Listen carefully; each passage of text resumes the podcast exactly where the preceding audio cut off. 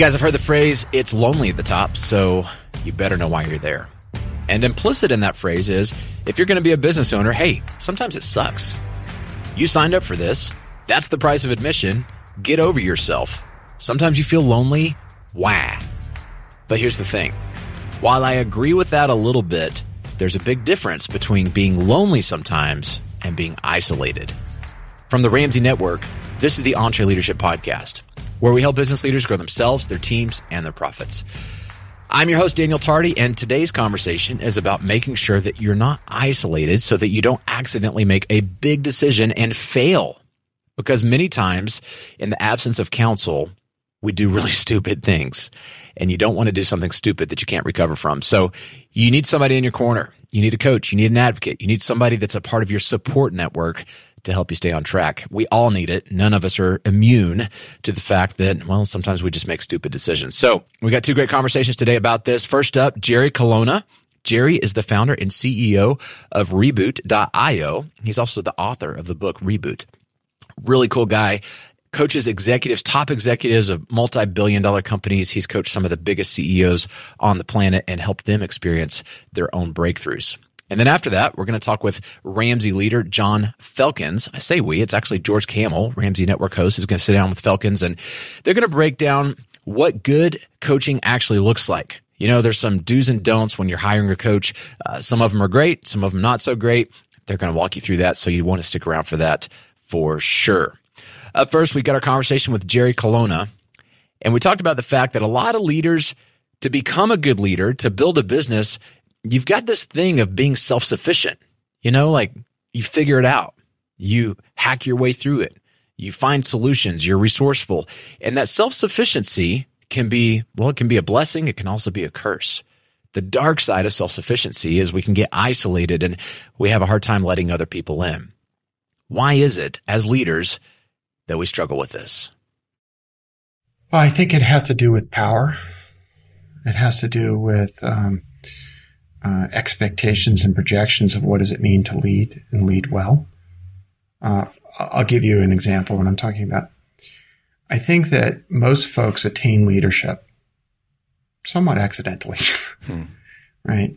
We do our job well and, and then we get promoted and then we do a job well and then we get promoted and, you know, all of a sudden we're in this experience where we feel tremendous responsibility and, you know, this is the best of us. This is not power hungry people. This is, this is most of us.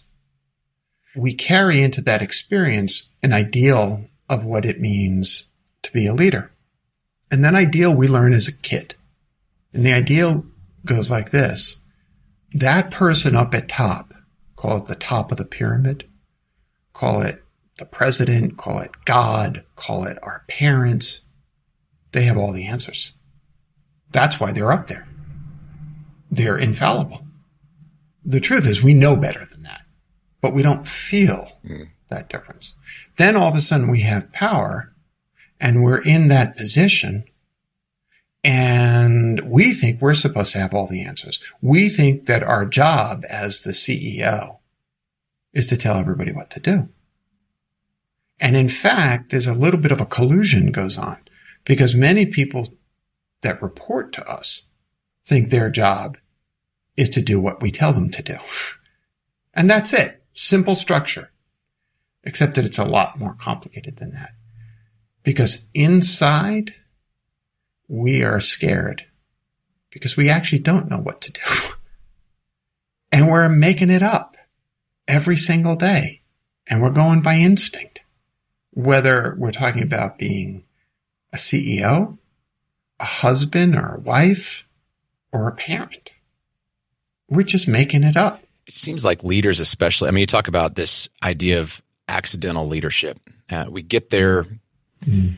kind of striving for it, but then you, you get to understand what it really is and you go, oh, this, there's so much more here that I don't know. And that imposter syndrome can really kick in. I know it did for me when it, when I got to the, you know, air quotes top of, of my environment the number of times, Jerry, Jerry, that I just thought, I, I really don't know what I'm doing, but I don't know how to say that. And if I tried to say that, right. they would say, well, then you're not qualified to do this anymore. or they wouldn't mm. follow me into the next battle, even though my job is to lead them there. And I, I felt alone in it. And, and I know we talked to a lot of our clients, thousands of small business owners across the country. Uh, they feel isolated in that, and they're not lonely per se because it's it's a paradox of they're around a lot of people, so it feels like socially we're engaged, yet internally there's this isolation of, eh, do I really deserve to be here? At the risk of sounding like a fool, I'm going to quote Shakespeare. Um, with my Brooklyn accent. So you're all going to have to handle that. This is great. But in Henry IV, Prince Hal has been early promoted. Can talk about that because his father has died. Um, he ascends to the throne of England and immediately he's challenged by the French and they move a whole army into Calais, uh, which at this point was English territory across the English Channel. And so he has to raise a battalion and he sails across the channel. And it's the night before what's called the Battle of Agincourt. And he realizes that they're outnumbered 10 to 1. Because it's Shakespeare, of course, they're outnumbered 10 to 1. And in a soliloquy, he says, Upon the king, let us our lives, our souls, our debts lay upon the king. O hard condition, we must bear all. It is one of the most poignant speeches about the burden that you just spoke to. Upon the King, let us our lives, our souls, our debts lay upon the King. O hard condition, we must bear all. There's a fallacy in the soliloquy. And the fallacy is as the king, as the leader, as the one who holds power, it's our job to bear it all. And you take that impulse coupled with the myth that we're supposed to have all the answers and you have a prescription for heartache and loneliness. You have the understanding of why we say it's lonely at the top. Because if I tell my employees that I don't know the answer, what if they leave? Right. Exactly. What if they abandon me? Now, the problem with that thinking is that uh, the leader cuts themselves off from the most valuable resource they have available to them, and that is their team. In that soliloquy moment, Henry loses sight of the fact that he's got a battalion of people who are more experienced than he is. And that he can turn to them and say, Hey guys, what do you think we should do? What do you think we should do about this battle? By the way, the English won that battle. So Yay. Good job. it worked out. that would be Shakespeare. They have to win. Um, That's right.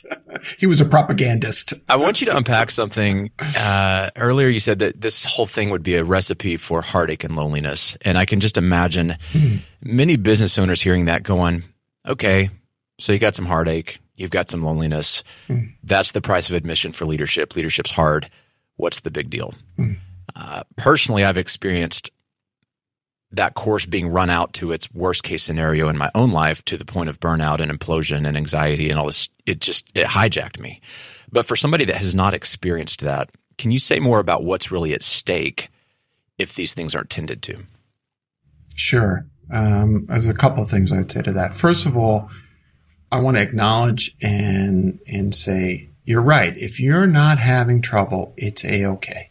And in some level, it's important to just know that this is part of the job.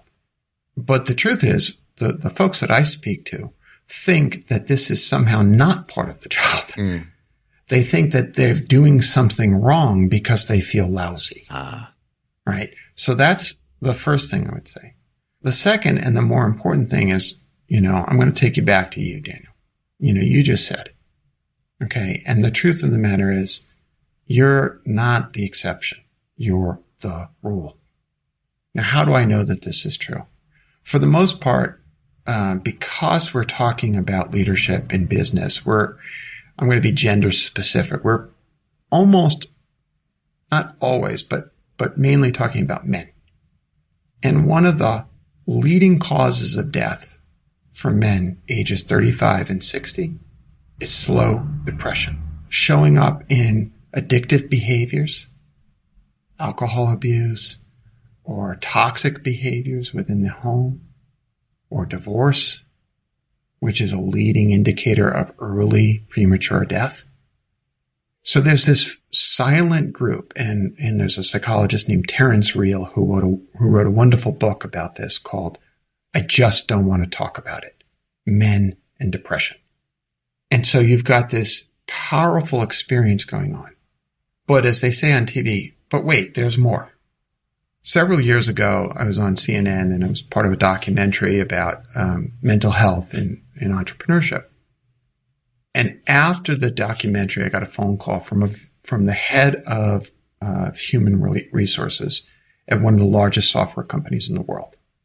And she called and she said, I need you to come talk to our executives. I need you to come in and talk to us. And so I started to probe. I said, what's going on? She said, healthcare claims for depression and anxiety among the children of the executives had skyrocketed in the previous years. I'm going to say this again. Depression and anxiety among the children of the senior executives had skyrocketed. So here's the thing. You want to pay this price? Be my guest. But don't you dare ask your children to pay that price. It's one of the biggest things I've learned from you is this this notion of being able to hold simultaneously different emotions that almost seem competing eh, without having to be binary about it. Eh, you know, I always always thought, well, if you're sad, you can't also be glad. If you're angry, you you can't be nice. You have to be in an angry state. And uh, a lot of your work hits on this and it's impacted me in a, in a big way. And just being able to say, I, I actually feel all these things at the same time. And I don't have to give up my man card to feel sad and I don't have to, it's, etc. right? I mean, it, they all go together. That, that's right. That's right. The harder thing, see, we teach ourselves that the false grit, the false structure is a sign of our strength. But the thing that takes more strength is the ability to hold the entire mishegas. I'm from Brooklyn, so mishegas. Yiddish. I'm, I'm from West Texas. We don't use word. that word in West Texas. I need help. Okay. Well, okay. it, it means the whole crazy mess of it all. Okay. Together. That takes more strength. What takes strength is to be both strong and soft, firm and gentle simultaneously at one and the same time to create space for sadness and grief while simultaneously creating space for duty and honor and responsibility. In my experience, and I, know you've seen this countless times because it's the work you do, mm-hmm. I only started getting comfortable with figuring out what I what I would call a, those paradoxes by immersing myself in the context of, of coaching or mentorship or other people who helped me um, mirror back some things or were safe places to process some of this stuff. Mm. And that's a lot of why we offer coaching. I, I think it's why you do coaching because mm-hmm. it, it seems very rare that somebody ends up experiencing, I, I guess, self discovery on this front without some other mm-hmm. person who can come alongside them and, and help. You, you said earlier, this is a, this is a myth that needs to be altered. This is a, this is a lie that's being told and it needs to be countered with a truth. And that truth almost always comes in the form of a coach, an advisor, uh, somebody who's grounded in who they are, who can actually give that encouraging feedback and, invite somebody into a truer uh, reality and, and and pull them out of the the lies and, and toxic limiting beliefs that they've grown up with. So I'd love to hear from your vantage point. What is it that coaching does in that? Uh, what's what's the power, the, the magic in coaching? Because a lot of people have heard about it now. Yeah, okay, coaching, I get that that's a thing. Why, why do I need to work with a coach versus just reading a book about all this stuff? I'm going to take your question about coaching and put it into a larger question, which is that one of the really uncomfortable realities of our society is that we don't actually listen to each other. We don't reward the listening skills, which include, by the way, silence, letting someone finish a thought. This piece was taught to me by my teacher, Parker Palmer, who's a great Quaker writer. Learning how not to fix is an essential part of listening well. Hmm. Because you know, and this is really hard for entrepreneurs. It tends to be hard for the male of the species. um, because we see a problem and our first impulse is to try to alleviate it, is to fix it. And by the way, we reward this as a skill set in business leadership. We promote people who fix. Yeah. Right. Right. The problem with the movement towards fixing is it actually shuts down the person who's suffering and doesn't give them the, the place to actually experience the fullness of it. So first step is learning to listen.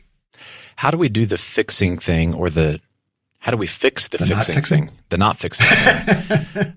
When ultimately the duty of an organization is to solve a problem in the world, essentially fixing something. Uh, and so the yes. whole dynamic kind of hinges off of this. We're here to solve problems and any problem that gets in our way internally of solving that problem becomes the problem we have to fix. And when it's tied to a person, well, yeah, I'm going to hear you out for a second, but it's only long enough to jump into how can we fix the problem so we can get back to work?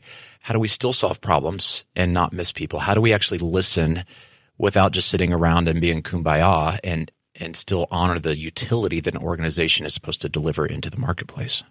Right. So, so I'm going to bring your attention to a little bit. I just flashed to your West Texas upbringing.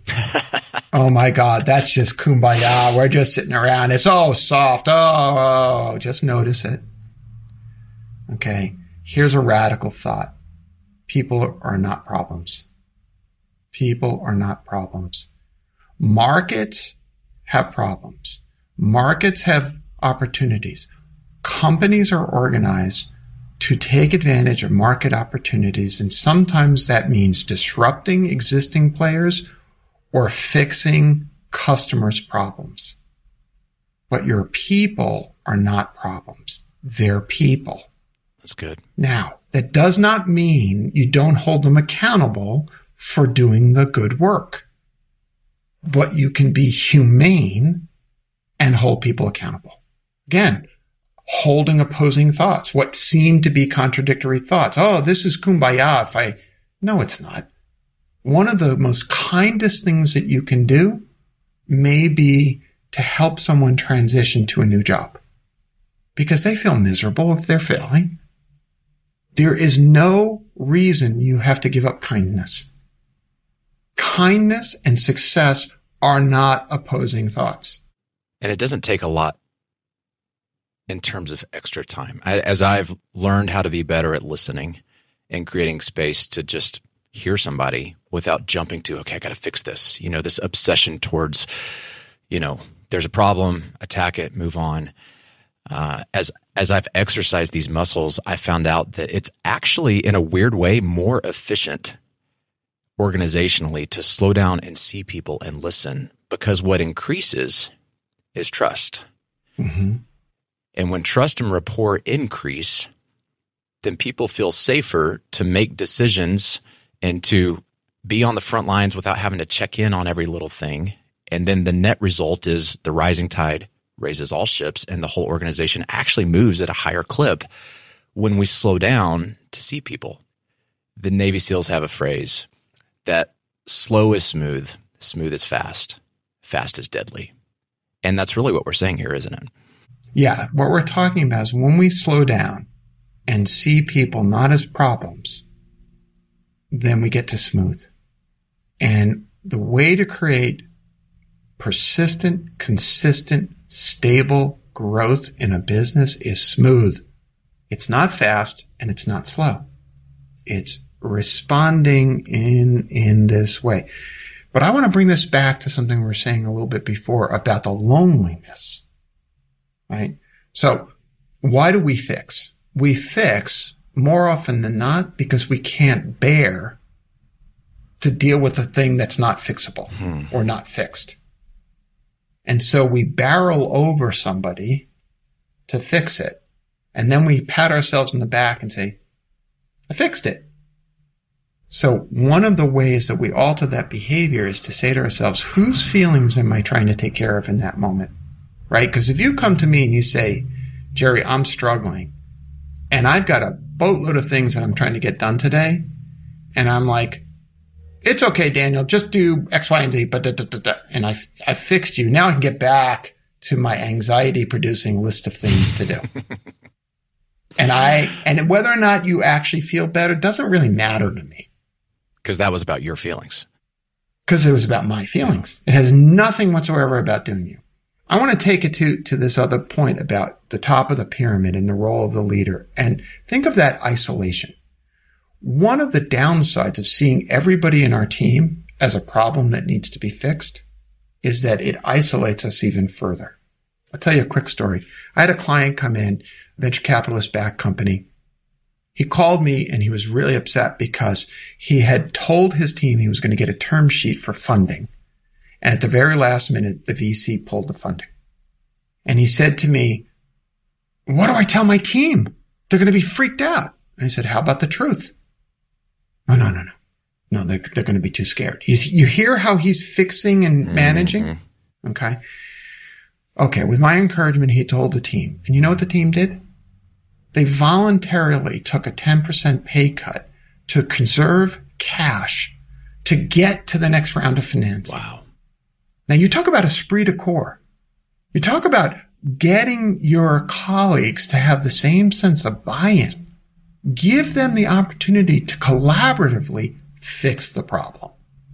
And everybody's sense of we're in this in together rose. You know, I think about one of my biggest objections before I started working with a coach. It was it was a misperception, but it was that if I go down this path, I'm going to have to choose at some point between success and being who I really need to be. I'm going to have to choose between money and influence and things that are attractive to me and then becoming this mm. better person by laying all of that down. And what I experienced is I, I didn't really have to choose. My my definition of success broadened. It still included mm. certain aspects of things that were attractive and fun for me and my family, but it was such a more robust definition of what it means to be healthy and successful. What do you think about that? I think you, I think you you were healing yourself by broadening that definition. Uh, it, it's an expression of that actualization as an adulthood, and um, you know, I have been fortunate to be financially successful in my life, and I am grateful for that. It has enabled me to do things like build a school in rural Tibet, right, for orphans.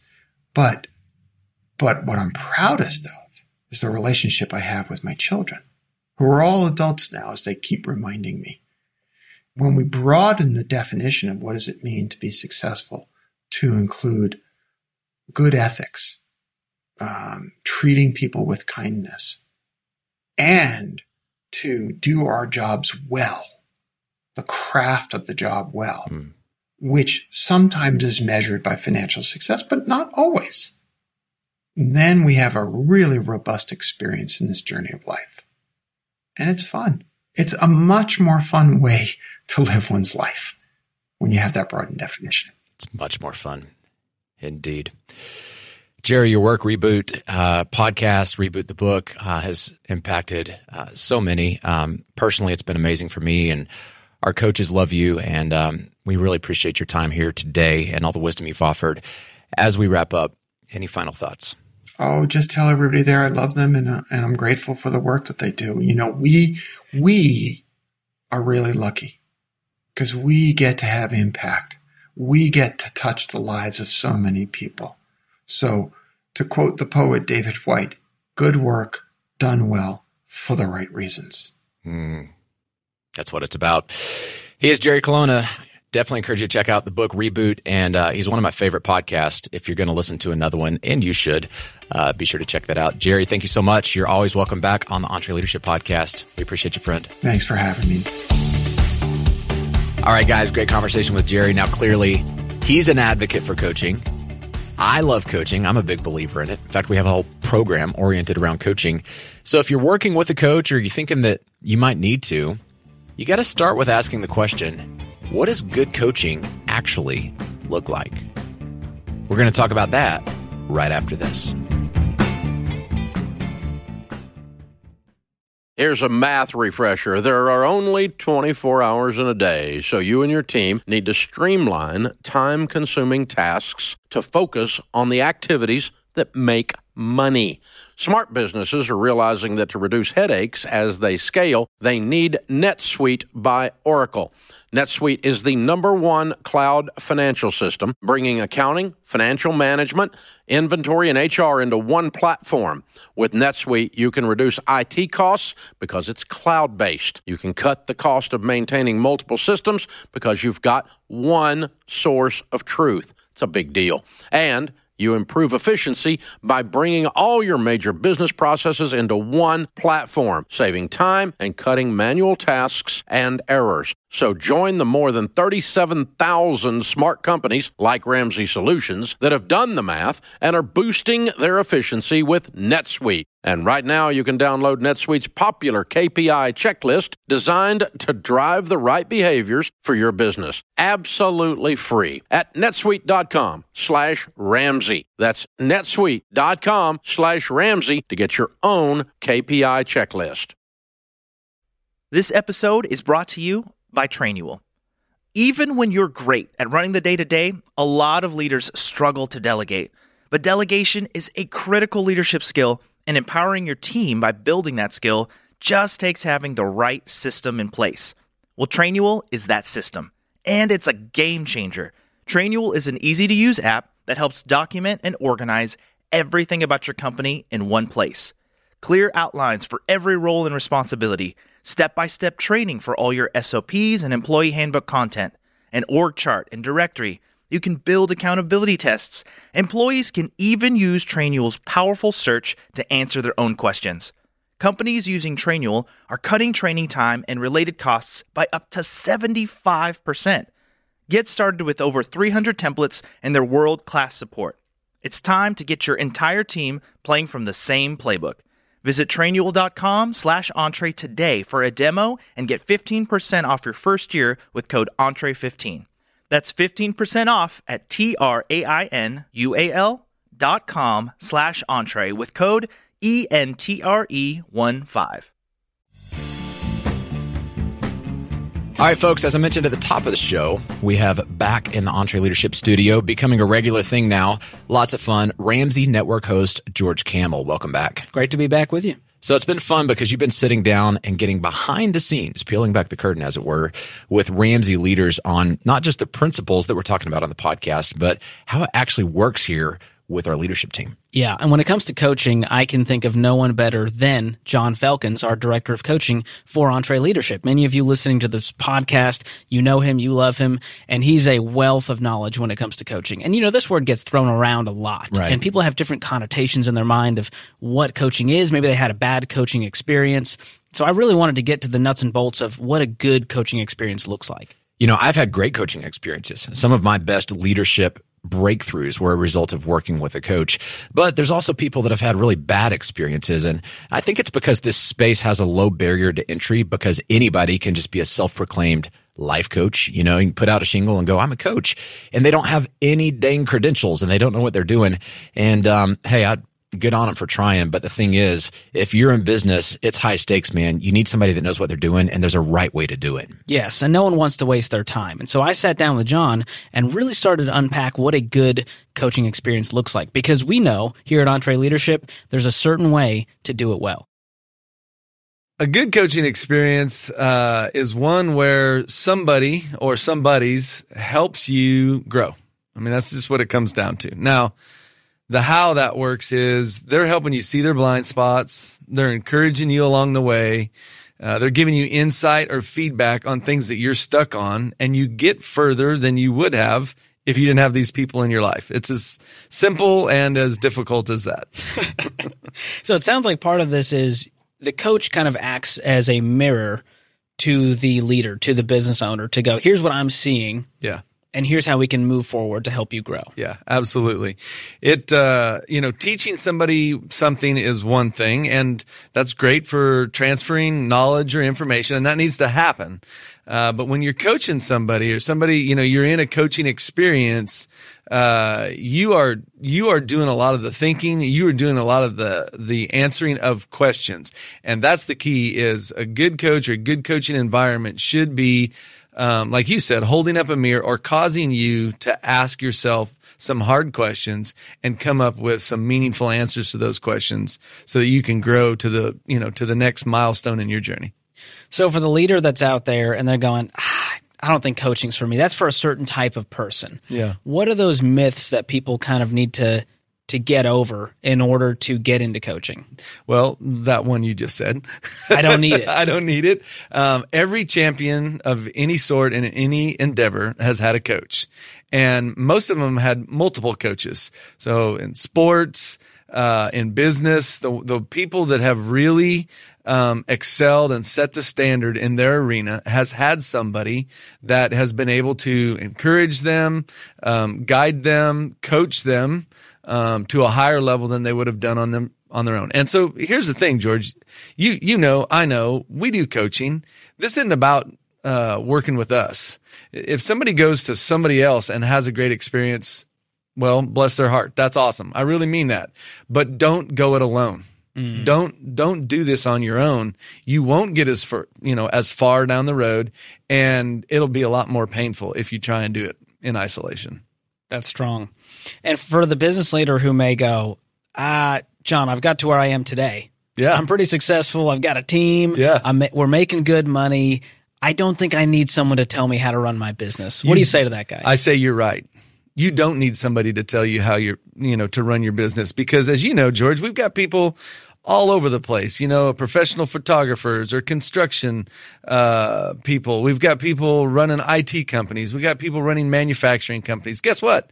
Uh, a coach is not going to be an expert in all of those things. And in fact, they shouldn't be. What they should be an expert in is what you said, holding up that mirror and helping you look at a list of things. And that list contains two types of things. It contains the things that uh, contributed to your success. It's like, I succeeded to this level because of these things. But then there's another part of that list that are the things that are true about you that you succeeded in spite of.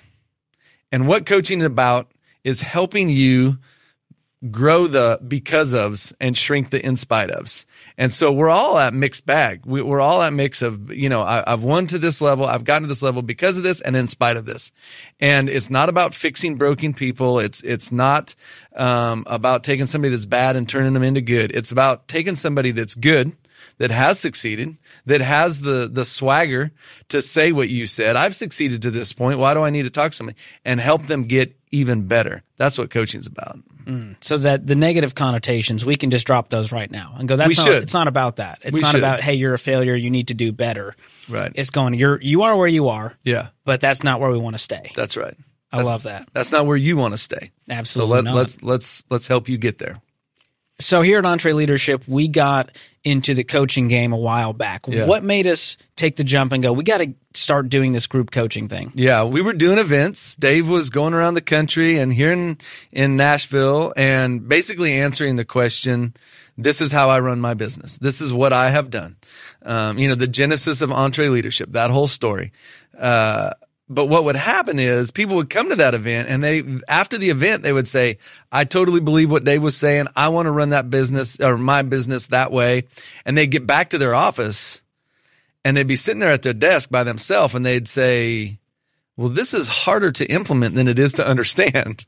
I'd like to talk to somebody. I'd like to ask somebody a question. And we didn't have an answer for that. We, we, didn't have a way to help people. And so about almost 10 years ago, uh, we started offering that kind of help where we would have an ongoing conversation with people and help them apply what they had learned. And then beyond that, we even evolved into just helping that person grow as a leader in really what is coaching and not just not just advising people on how to implement the principles but actually coaching them doing executive coaching. I know we were talking about this. We we have both advisory groups and we have an executive coaching program. And the advisory groups are really that group of people that small board of advisors that you can have so that you don't go at this alone. And the executive coaching is more around working with you as an individual to to to help you grow So when it comes to group coaching, what are those advisory groups like here? I know they're they could be different Yeah. elsewhere, but how do we do advisory groups? Yeah, the thing that's is so cool is, you know, if any industry that you're in, you probably can go to an industry convention. If you're in construction or whatever, there are um, associations where you can go learn construction best practices. Uh, and so we don't we don't have groups arranged around industry. What we've got groups arranged around, and, and what people get into groups for is because we have a common set of beliefs about how a business should be run, the dignity of people, the nobility of business, the fact that people die in isolation, and so you shouldn't go at this alone. Uh, we care about people, we care about uh, the quality of what we're doing, and so we form groups. We bring people together that all have that same uh, worldview, that same set of beliefs that work matters and that we care about our people and we want to do this in a way that upholds those beliefs. And so we, we get people that are roughly at the same stage of business, you know, so if they're just starting out or they've been at it for 20 years, we group people according to those kind of things. And then, uh, we start having, like I said, that roundtable conversation facilitated by one of our coaches. So it, so it stays focused and, and there's accountability around, uh, the things that people commit to on the calls. And you just get that insight, that feedback, and really what what grows out of that is confidence. And so you have the confidence to run your business that you don't get when you're just kind of making it up as you go when you're by yourself. Yeah, I got to join in as a fly on the wall on one of these advisory group calls because oh, I cool. wanted to see what the experience was like. Yeah. And so I got to hang out with one of our coaches, Bubba, as he led one of our advisory groups. And it was so interesting to me that even though this is a business advisory group, things got personal.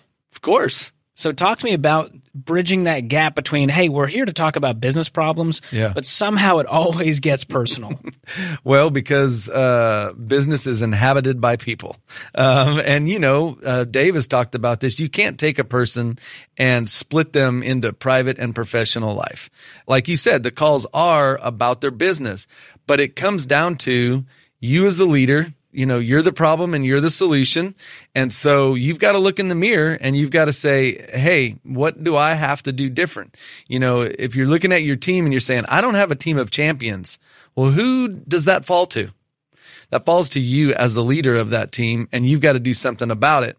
And those conversations go that way. They, they, they, um, I'm trying to think of the right word. They end up being there. They, they find those spots where somebody's got a blind spot or they've got something that they're scared of, frankly.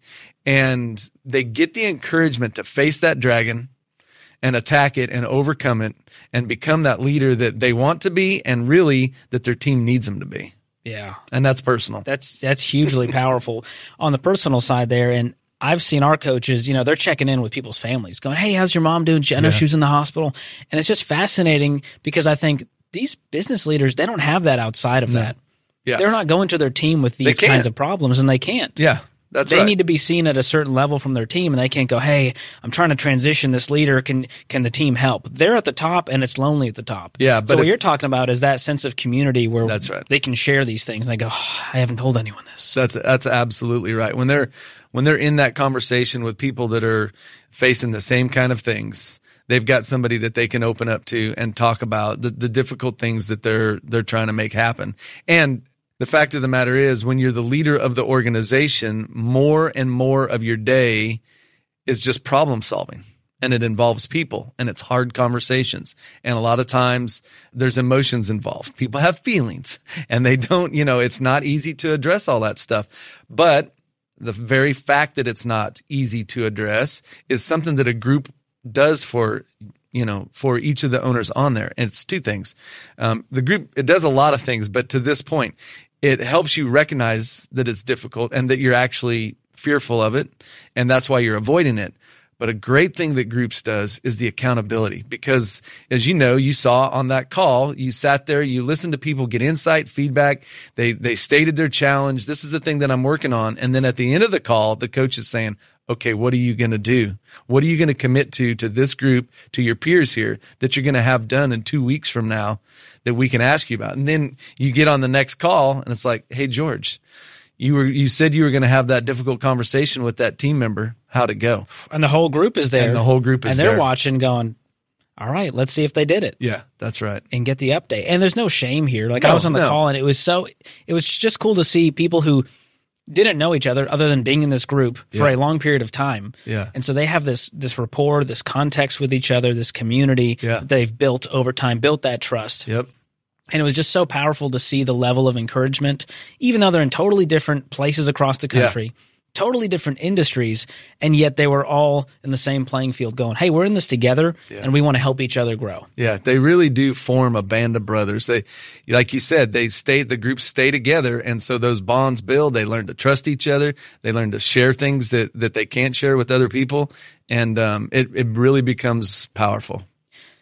So let's get tactical here. Sure. For people that are still curious about how this all works. What are the tactical ins and outs? How long is this? How are these held? Where are they held? Yeah. What does that look like? Yeah. So our groups, you know, we've got, as you know, people all over the country uh, that are in the group. So we use a video conference to do that. Um, I, I can even say we did that, you know, back in the day. That's how we started. Before it was cool. Before it was cool, uh, we did video conferencing uh, just because we can connect more people that way. And so it's two calls a month. They get on for just a little over an hour. One of our coaches is on there.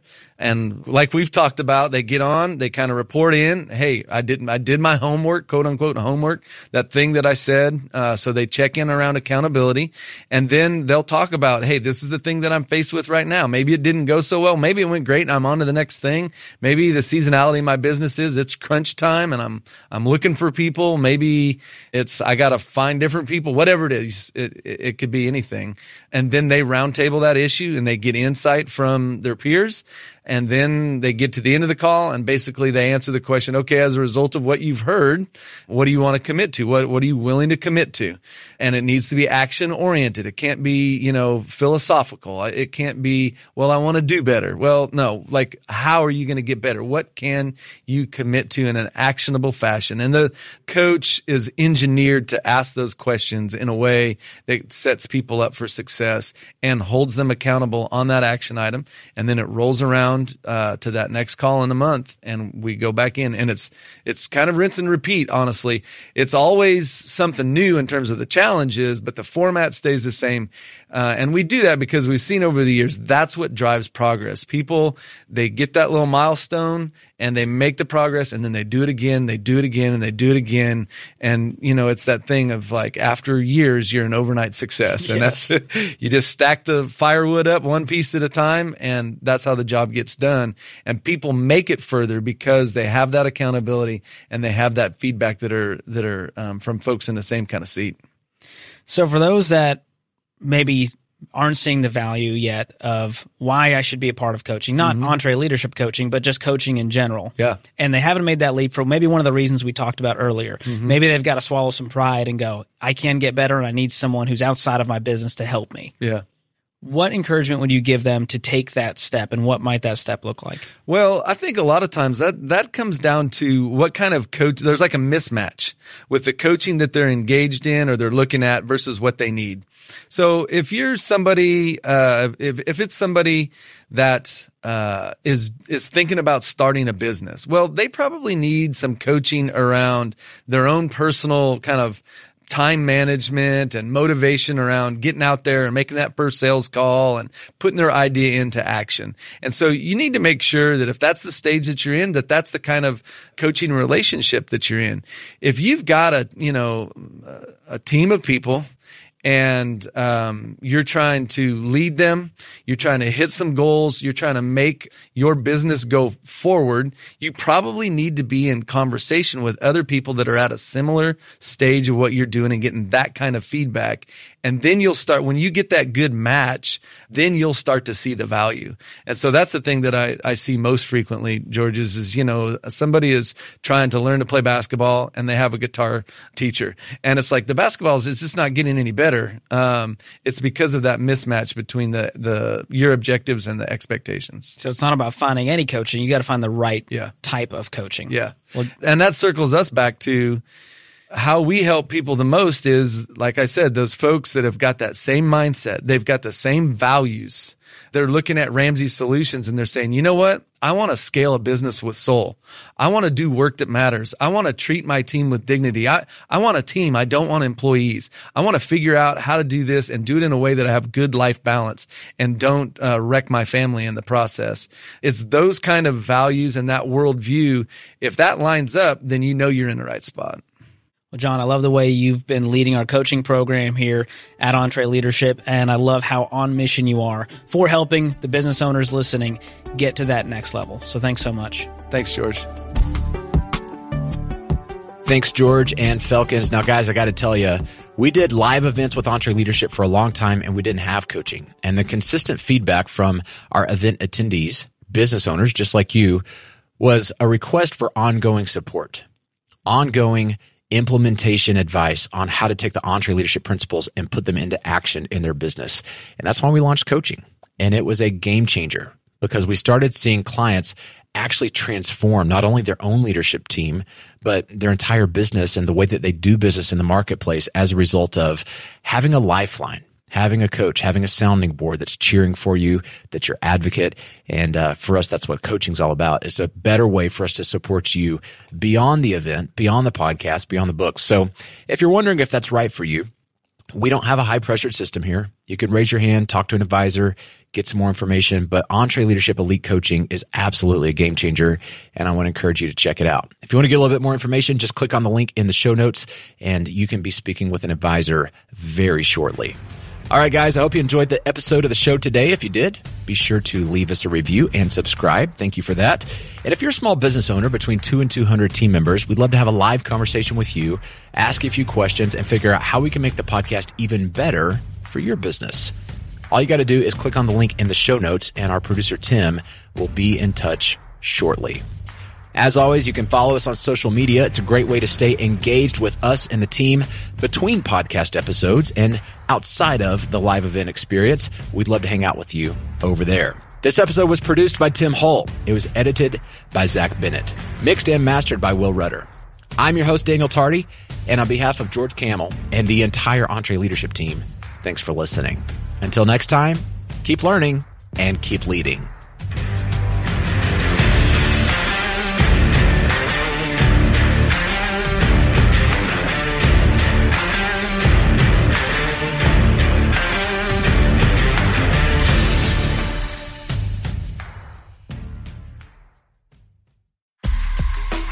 If you enjoy this podcast, you should check out other great podcasts from the Ramsey Network, like Borrowed Future.